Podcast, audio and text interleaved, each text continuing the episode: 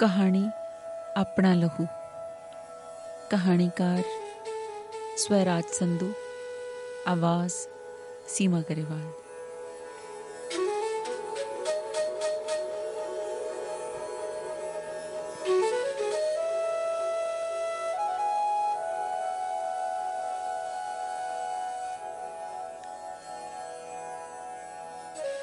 ਪਿੰਡ ਤੋਂ ਚੜ੍ਹਦੇ ਪਾਸੇ ਵੱਲ ਵਗਦੀ ਕੱਚੀ ਨਹਿਰ ਕੰਢੇ ਰੁੱਖਾਂ ਦੀ ਲੰਮੀ ਕਤਾਰ ਦੂਰ ਤੋਂ ਨਜ਼ਰ ਆਉਂਦੀ ਸੀ। ਨਹਿਰ ਅਤੇ ਪਿੰਡ ਦਰਮਿਆਨ ਉੱਚੇ ਉੱਚੇ ਰੇਤ ਤੇ ਟਿੱਬੇ ਖੜੇ ਦਿਸਦੇ, ਜਿਵੇਂ ਕਿਸੇ ਗੱਭਰੂ ਦੇ ਮੁਟਿਆਰ ਦੀ ਪਹਿਲੀ ਮਿਲਣੀ ਵਿਚਕਾਰ ਕੋਈ ਕੁੰਡ ਤਣਿਆ ਹੋਵੇ। ਇਸ ਨੇ ਕਾਸੂ ਨਹਿਰ ਦੇ ਦੋਵੇਂ ਪਾਸੇ ਕਿਕਰਾਂ ਟਾਲੀਆਂ ਫਲਾਈਆਂ ਦੇ ਖੜੇ ਹਜ਼ਾਰਾਂ ਰੁੱਖ। ਹਜ਼ਾਰਾਂ ਰੁੱਖਾਂ ਹੇਠ ਨਰਮ ਨਰਮ ਘਾਹ ਦੀ ਮੀਲਾਂ ਲੰਮੀ ਚਰਾਨ ਸੀ। ਜਿਸ ਦੀ ਹਰ ਸਾਲ ਸਰਕਾਰੀ ਬੋਲੀ ਹੁੰਦੀ ਸੀ। ਲੋਕ ਵੱਧ ਚੜ ਕੇ ਬੋਲੀ ਲਾਉਂਦੇ। ਤੇ ਇਸ ਤਰ੍ਹਾਂ ਇੱਕ ਗਿਣੇ ਮਿੱਥੇ ਸਮੇਂ ਦੇ ਲਈ ਲੋਕਾਂ ਨੂੰ ਪਸ਼ੂ ਚਾਰਨ ਦੀ ਖੁੱਲ ਮਿਲ ਜਾਂਦੀ। ਪਰ ਜਿਸ ਸਾਲ ਇਸ ਘਾਹ ਦੀ ਬੋਲੀ ਨਾ ਲੱਗਦੀ, ਉਦੋਂ ਲੋਕ ਰਾਤ ਬਰਾਤੇ ਚੋਰੀ ਪਸ਼ੂ ਚਾਰਦੇ। ਇਹ ਬੜੇ ਖਤਰੇ ਦਾ ਕੰਮ ਹੁੰਦਾ ਸੀ। ਕਿਉਂ? ਜੋ ਫੜੇ ਜਾਣ ਤੇ ਪਸ਼ੂ ਆਹਤੇ ਵਿੱਚ ਰੁਲਦੇ ਸਨ ਤੇ ਬੰਦੇ ਨੂੰ ਕਈ ਦਿਨ ਹਵਾਲਾਤ ਦੀ ਹਵਾ ਖਾਣੀ ਪੈਂਦੀ ਸੀ। ਜੁਰਮਾਨਾ ਵਕ ਭਰਨਾ ਪੈਂਦਾ ਸੀ, ਜਿਸ ਨੂੰ ਤਾਰਨ ਦੀ ਘਾਟੀ ਕਿਸੇ ਦੇ ਵਿੱਚ ਪਰੋਖੋਂ ਹੁੰਦੀ ਸੀ।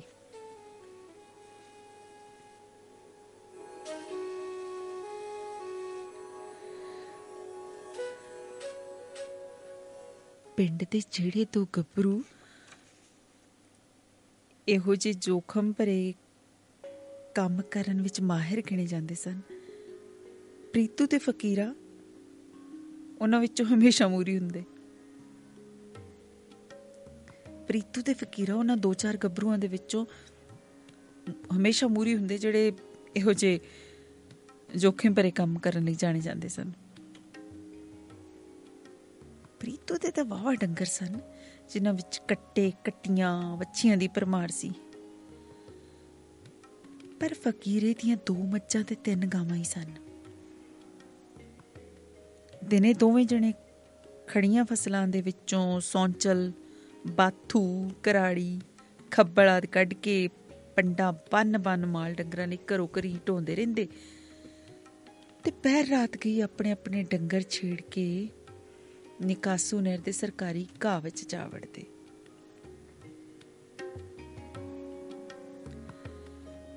ਇਸ ਨਹਿਰ ਕੰਢੇ ਕੱਚੀ ਪਟੜੀ ਬਣੀ ਹੋਈ ਸੀ। ਜਿਹੜੀ ਦਿਨੇ ਵਾਵਾ ਵਗਦੀ ਰਹਿੰਦੀ।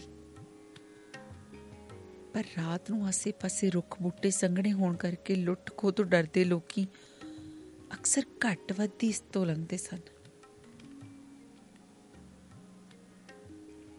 ਰਾਤ ਨੂੰ ਦੋਵਾਂ ਜਣਿਆਂ ਵਿੱਚੋਂ ਇੱਕ ਡੰਗਰਾਂ ਤੇ ਮੋੜੇ ਲਾਉਂਦਾ ਤੇ ਦੂਜਾ ਪਟੜੀ ਤੇ ਟਹਿਲਦਾ ਜੰਗਲਾਤ ਤੇ ਗਾੜ ਦੀ ਬਿੜਕ ਰੱਖਦਾ।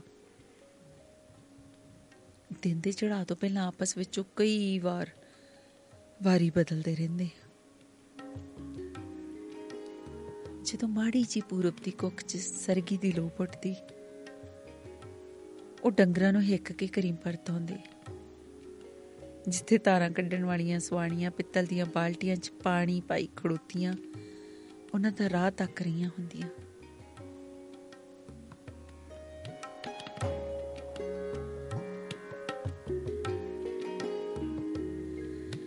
ਇਹਨਾਂ ਦੋਵਾਂ ਜਣਿਆਂ ਵਿੱਚੋਂ ਕੋਈ ਵੀ ਬਾਲੀ ਦੇਰ ਤੱਕ ਮਦਰਸੇ ਵਿੱਚ ਨਹੀਂ ਸੀ ਟਿਕਿਆ। ਬਸ ਕਾਰਡ ਚਿੱਠੀ ਉਠਾਉਣ ਜੋਗੇ ਅੱਖਰ ਹੀ ਉਹਨਾਂ ਦੇ ਮਗਜ਼ ਵਿੱਚ ਖਪੇ ਸਨ। ਦੋਵਾਂ ਦੀਆਂ ਗੱਲਾਂ, ਮਤਲਬ ਦੋਵਾਂ ਦੀ ਯਾਰੀ ਦੀਆਂ ਗੱਲਾਂ ਹੌਲੀ ਹੌਲੀ ਆਮ ਲੋਕਾਂ ਦੇ ਮੂੰਹ ਤੇ ਕਿਸੇ ਲੋਕ ਕਥਾ ਵਾਂਗ ਚੜਦੀਆਂ ਪਿੰਡ ਵਿੱਚ ਜੇ ਕਿਸੇ ਦਾ ਜਵਾਕ ਕਿਸੇ ਦੂਜੇ ਦੇ ਜਵਾਕ ਨਾਲ ਘੜੀ ਪਲ ਇਕੱਠਿਆਂ ਖੇਡ ਮਨ ਲਾਉਂਦਾ ਤਾਂ ਉਹਦਾ ਪਿਓ ਨੂੰ ਡਾਂਟ ਕੇ ਆਖਦਾ, ਭੱਜ ਜਾਵੇ ਘਰ ਨੂੰ। ਕਿਤੇ ਚਮੜੇ ਫਿਰਦੇ ਆ, ਜਿਵੇਂ ਪ੍ਰੀਤਾ ਫਕੀਰੇ ਨੂੰ ਚਮੜਿਆ ਹੋਵੇ। ਇਸ ਗੱਲ ਦਾ ਉਹਨਾਂ ਦੋਵਾਂ ਨੂੰ ਵੀ ਇਲਮ ਸੀ ਤੇ ਬਸ ਰਾਤੀ ਜਾਂ ਘੜੀ ਦੋ ਘੜੀ ਦੇ ਨਹੀਂ, ਉਹ ਇੱਕ ਦੂਜੇ ਤੋਂ ਆਸੇ-ਪਾਸੇ ਹੁੰਦੇ।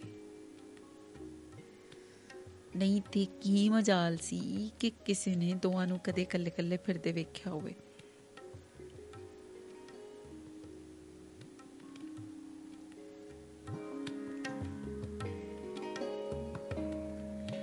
ਸ਼ਰੀਫ ਜੇ ਲੋਕਾਂ ਦੇ ਇਸ ਪਿੰਡ ਵਿੱਚ ਸਮਾਂ ਮੜਕ ਤੋਰੇ ਤੁਰ ਰਿਹਾ ਸੀ ਕਿ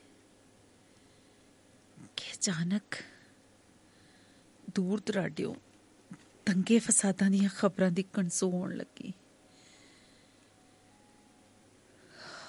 ਦੂਰ ਦਰਾਡੇ ਦੰਗੇ ਫਸਾਦਾਂ ਦੀ ਕਣਸੋ ਹੋਣ ਲੱਗੀ।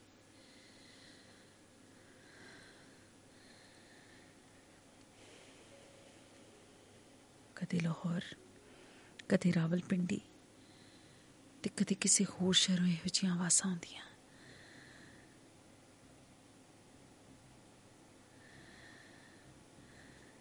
ਇਹੋ ਜੀਆਂ ਆਵਾਜ਼ਾਂ ਉੱਠਦੀਆਂ ਰਹਿੰਦੀਆਂ। ਦੇਸ਼ ਵਿੱਚ ਫਿਰੰਗੀ ਦਾ ਰਾਜ ਸੀ, ਪਰ ਗਾਂਧੀ ਦੇ ਜਿਨ੍ਹਾਂ ਦਾ ਚਰਚਾ ਵੀ ਪੂਰੇ ਜ਼ੋਰਾਂ ਤੇ ਸੀ। ਪਿੰਡ ਦਾ ਜੇ ਕੋਈ ਫੌਜੀ ਕਦੇ ਛੁੱਟੀ ਆਉਂਦਾ ਤਾਂ ਡੂੰਗੀ ਰਾਤ ਗਈ ਤੱਕ ਦਾਣੇ ਪੁੰਨਣ ਵਾਲੀ ਪੱਠੀ ਉੱਤੇ ਉਹਦੇ ਕੋਲੋਂ ਲੋਕ ਦੇਸ਼ ਪ੍ਰਦੇਸ਼ ਦੀਆਂ ਅਨੋਖੀਆਂ ਗੱਲਾਂ ਦੀ ਪੁੱਛਗਿੱਛ ਕਰਦੇ ਰਹਿੰਦੇ। ਉਹਦੀ ਜਾਣ ਪਿੱਛੋਂ ਕਈ ਦਿਨ ਉਹਦੀ ਦੱਸੀ ਇੱਕ ਇੱਕ ਗੱਲ ਦਾ ਲੋਕ ਨਿਚੋੜ ਕੱਢਦੇ ਰਹਿੰਦੇ। ਸੁਣੀਆਂ ਸੁਣਾਈਆਂ ਗੱਲਾਂ ਨੂੰ ਰਾਤੀ ਚੋਰੀ ਡੰਗਰ ਚਾਰਦੇ ਪ੍ਰੀਤੂ ਤੇ ਫਕੀਰਾ ਵੀ ਹੈਰਾਨ ਹੋ ਕੇ ਦਰੋਂਦੇ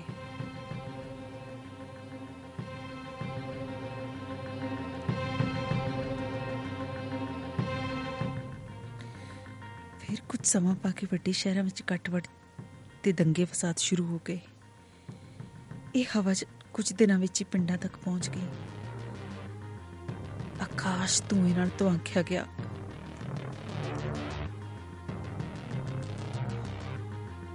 ਹਰ ਹਰ ਮਹਾਦੇਵ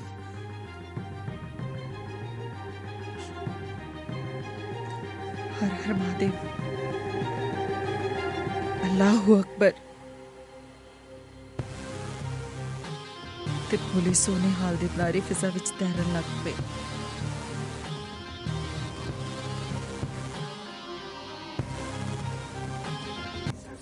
ਹਰ ਹਰ ਮਹਾਦੇਵ ਅੱਲਾਹੁ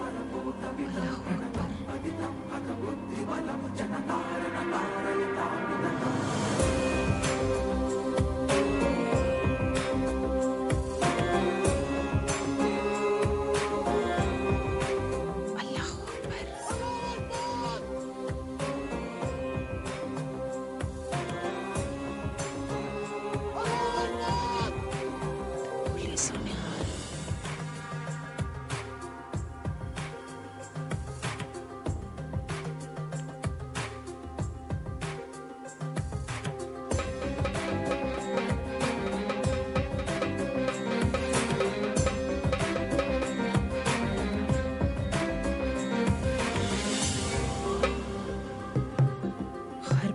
ਖੂਨ ਦੀ ਹੋਲੀ ਖੇਡੀ ਗਈ।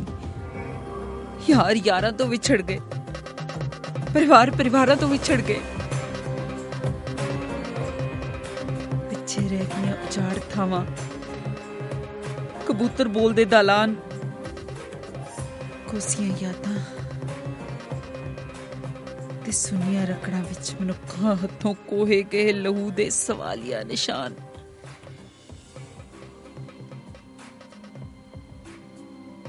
ਆਪਣੇ ਧਰਮ ਭਰਾਵਾਂ ਨਾਲ ਫਕੀਰੇ ਦਾ ਟੱਬਰ ਵੀ ਬਚਦਾ ਬਚਾਉਂਦਾ ਕਿਸੇ ਹੀਲੇ ਸਰਹੱਦੋਂ ਪਾਰ ਲੰਘ ਗਿਆ। ਉਸ ਚੰਦਰੀ ਰਾਤ ਤੜਫਦੇ ਫਕੀਰੇ ਨੂੰ ਤੂੰ ਕੇ ਪ੍ਰੀਤੂ ਨਾਲੋਂ ਵਿਛੋੜ ਕੇ ਲੈ ਗਏ। ਵਿਛੋੜ ਕੇ ਲੈ ਗਏ ਉਹਦੇ ਕੋਲਮੇ ਦੇ ਜੀ। ਤੇ ਪਿੱਛੇ ਗੁੰਮਸੁੰਮ ਹੋਇਆ ਪ੍ਰੀਤੂ। ਨਿਕਾਸੂ ਨਹਿਰ ਦੇ ਹਰੀਕਾ ਵਿੱਚ ਫਕੀਰੇ ਦੀਆਂ ਪੈੜਾਂ ਖੁੱਜਣ ਲੱਗਿਆ।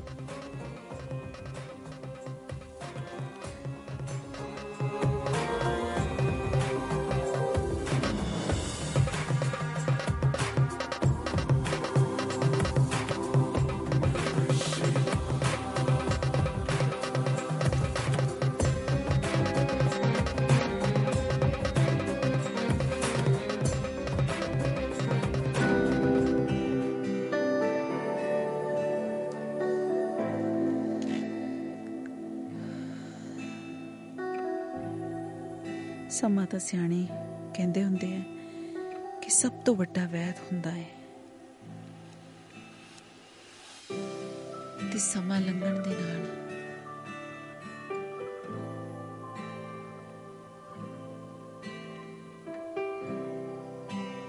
ਸਮਾਂ ਲੰਘਣ ਦੇ ਨਾਲ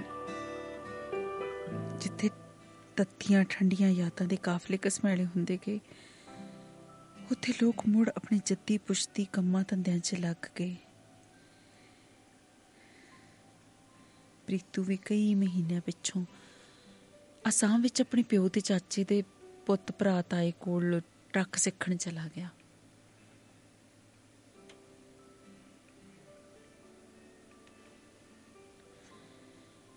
ਜਿੱਥੋਂ ਉਸਨੇ 8 ਸਾਲਾਂ ਪਿੱਛੋਂ ਕਲਕੱਤੇ ਆ ਕੇ ਆਪਣੀਆਂ ਵੱਖਰੀਆਂ ਗੱਡੀਆਂ ਬਣਾ ਲਈਆਂ। ਹੁਣ ਉਹਦਾ ਚੋਖਾ ਕਾਰੋਬਾਰ ਸੀ ਤੇ ਭਰਿਆ ਭਰਾਇਆ ਪਰਿਵਾਰ ਸੀ। ਰੱਬ ਵੱਲੋਂ ਉਸ ਨੂੰ ਕਿਸੇ ਚੀਜ਼ ਦੀ ਕੋਈ ਥੋੜ ਨਹੀਂ ਸੀ। ਉਹਨੇ ਆਪਣੇ ਛੋਟੇ ਦੋਵੇਂ ਭਰਾਵਾਂ ਨੂੰ ਵੀ ਕਲਕੱਤੇ ਸੱਦ ਲਿਆ। ਉਹ ਵੀ ਇੱਕ ਇੱਕ ਟਰੱਕ ਦੇ ਮਾਲਕ ਬਣੇ ਹੋਏ। ਪ੍ਰੀਤੂ ਕੋਲੀ ਆਪਣੀ ਵੱਖਰੀ ਥਾਂ ਲੈ ਕੇ ਘਰ ਬਣਾਈ ਬੈਠੇ ਸਨ। ਜ਼ਿੰਦਗੀ ਹਾਸੇ ਠੱਟੇ ਚ ਤੁਰਦੀ ਮੌਲ ਰਹੀ ਸੀ।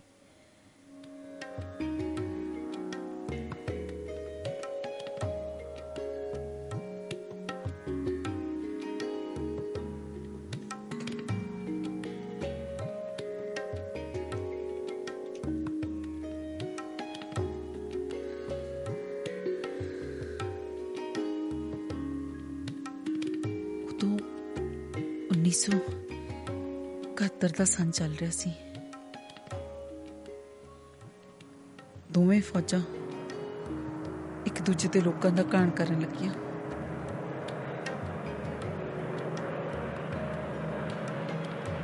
ਕਬਸਾਨ ਦਾ ਯੁੱਧ ਸ਼ੁਰੂ ਹੋ ਚੁੱਕਿਆ ਸੀ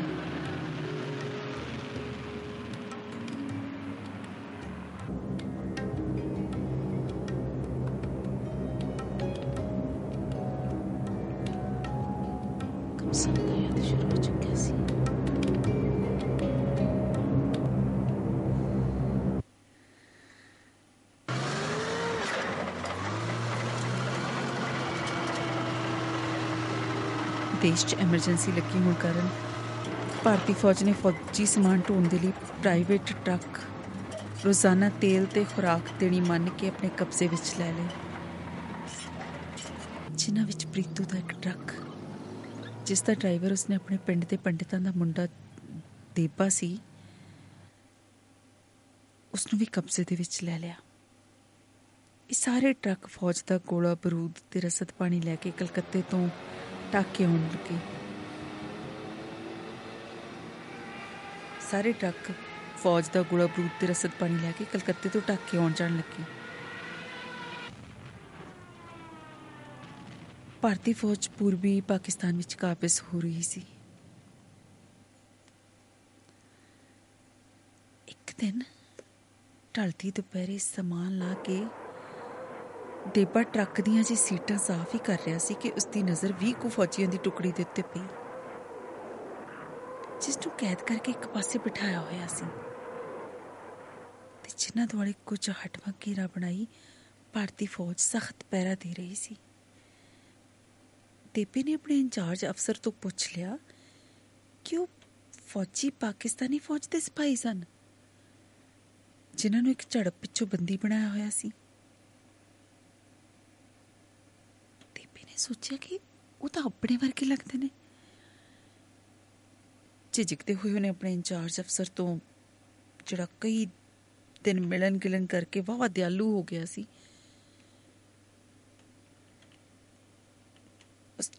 ਉਹਨਾਂ ਫੌਜੀਆਂ ਦੇ ਨਾਲ ਗੱਲ ਕਰਨ ਦੀ ਇਜਾਜ਼ਤ ਲੈ ਲਈ ਉਸਨੇ। ਜੇਬ ਵਿਚਲੀ ਪੁੜੀ ਵਿੱਚੋਂ ਜ਼ਰਦੇ ਦੀ ਚੁੰਡੀ ਕੱਟ ਕੇ ਪੂਰਾ ਕੁ ਚੂਨਾ ਮਿਲਾ ਕੇ ਤਲੀ ਤੇ ਮਲਦਾ ਮਲਦਾ ਉਹ ਇੰਚਾਰਜ ਅਫਸਰ ਦੇ ਨਾਲ ਉਹਨਾਂ ਵੱਲ ਨੂੰ ਤੁਰ ਪਿਆ। ਉਹ ਸਾਰੇ ਜਣੇ ਆਰਾਮ ਨਾਲ ਗੱਪਾਂ ਮਾਰ ਰਹੇ ਸਨ। ਵੇਖਣ ਨੂੰ ਬੜੇ ਬੇਖੌਫ ਲੱਗ ਰਹੇ ਸਨ। ਆਪਣੇ ਅਫਸਰ ਨਾਲ ਝਿਜਕਦੇ ਝਿਜਕਦੇ ਉਹਨਾਂ ਨੇੜੇ ਪਹੁੰਚੇ ਦੇਬੇ ਨੂੰ ਵੇਖ ਕੇ ਉਹ ਰਤਾ ਕੁਝ ਚੁੱਪ ਕਰ ਗਏ ਜਿਹੜੇ ਦੋ ਜਣੇ ਹਟਵੇਂ ਬੈਠੇ ਸਨ ਦੇਬੇ ਨੇ ਉਹਨਾਂ ਕੋਲ ਜਾ ਕੇ ਸਲਾਮ ਬੁਲਾਈ। ਉਹਨਾਂ ਨੇ ਵੀ ਵਾਲੇਕੁਮ ਅਸਲਾਮ ਕਹਿ ਕੇ ਹੁੰਗਾਰਾ ਭਰਿਆ। ਉਹਨਾਂ ਵਿੱਚੋਂ ਇੱਕ ਵਾਵਾ ਪਰਮਾ ਤੇ ਸੁਣੱਖਾ ਗੱਭਰੂ ਸੀ, ਜਿਸਨੇ ਦੇਬੇ ਦੀ ਬੋਲੀ ਤੋਂ ਅੰਦਾਜ਼ਾ ਲਾ ਕੇ ਉਹਨੂੰ ਦਾ ਪਿਛੋਕੜ ਪੁੱਛਿਆ। ਤੂੰ ਬਹੁ ਕਿਹੜੇ ਬੰਦੇ ਦਾ ਪੰਜਾਬੋਂ ਆਂ ਜੀ ਅੰਮ੍ਰਿਤਸਰ।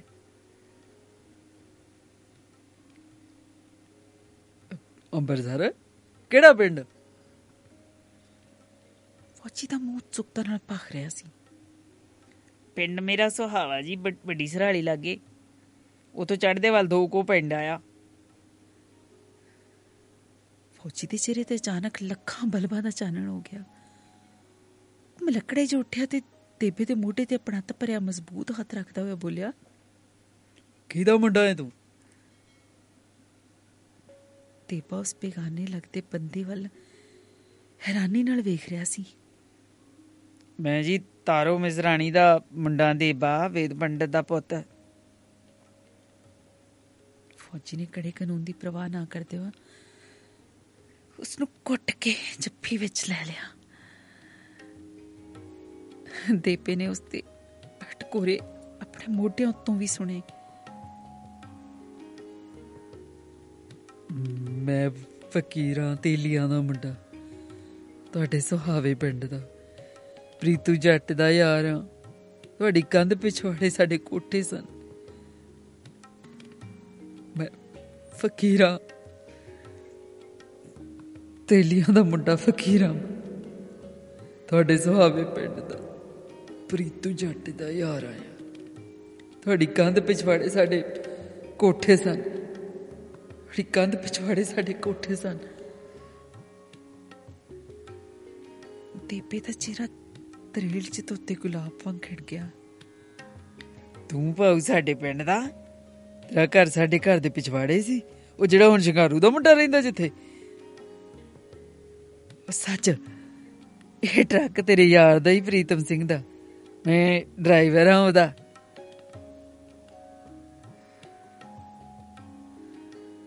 ਫੌਜੀ ਨੇ ਟਰੱਕ ਵੱਲ ਐ ਵੇਖਿਆ, ਜਿਵੇਂ ਉੱਥੇ ਟਰੱਕ ਨਹੀਂ, ਸਗੋਂ ਸਗਵਾ ਪ੍ਰੀਤੂ ਖੜਾ ਉਹਦੇ ਵੱਲ ਬਾਹਾਂ ਫੈਲਾ ਰਿਹਾ ਹੋਵੇ। ਤੇ ਉਹਨੂੰ ਕਈ ਸਾਲਾਂ ਤੋਂ ਵਿਛੜੇ ਨੂੰ ਹਿੱਕ ਨਾਲ ਲਾਉਣ ਲਈ ਤੜਪ ਰਿਹਾ ਹੋਵੇ। ਉਹ ਭੱਜ ਕੇ ਟਰੱਕ ਨਾਲ ਚੰਬੜ ਗਿਆ। ਜਦੋਂ ਮਨ ਦਾ ਬੋਝ ਹਲਕਾ ਹੋਇਆ ਤਾਂ ਬੁੜਬੁੜਾਉਣ ਲੱਗਿਆ।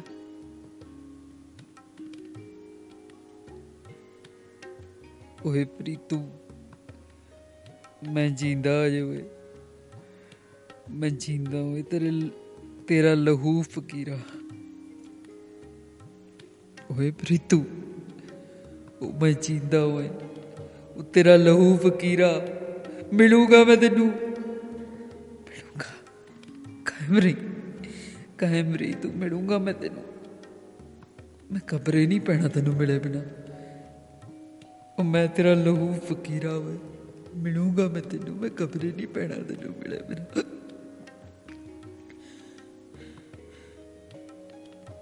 ਮੈਂ ਮੈਂ ਜੀਂਦਾ ਜੀਂਦਾ ਮੈਂ ਓਏ, ਤੇਰਾ ਲਹੂ ਤੇਰਾ ਲਹੂ ਫਕੀਰਾ, ਤੇਰਾ ਲਹੂ ਫਕੀਰਾ ਲੈ ਮੈਂ ਜੀਂਦਾ।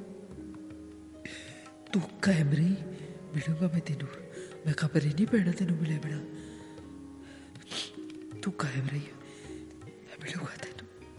ਮਿਲੂਗਾ ਤੈਨੂੰ। ਮਿਲੂਗਾ ਤੈਨੂੰ। ਮਿਲੂਗਾ।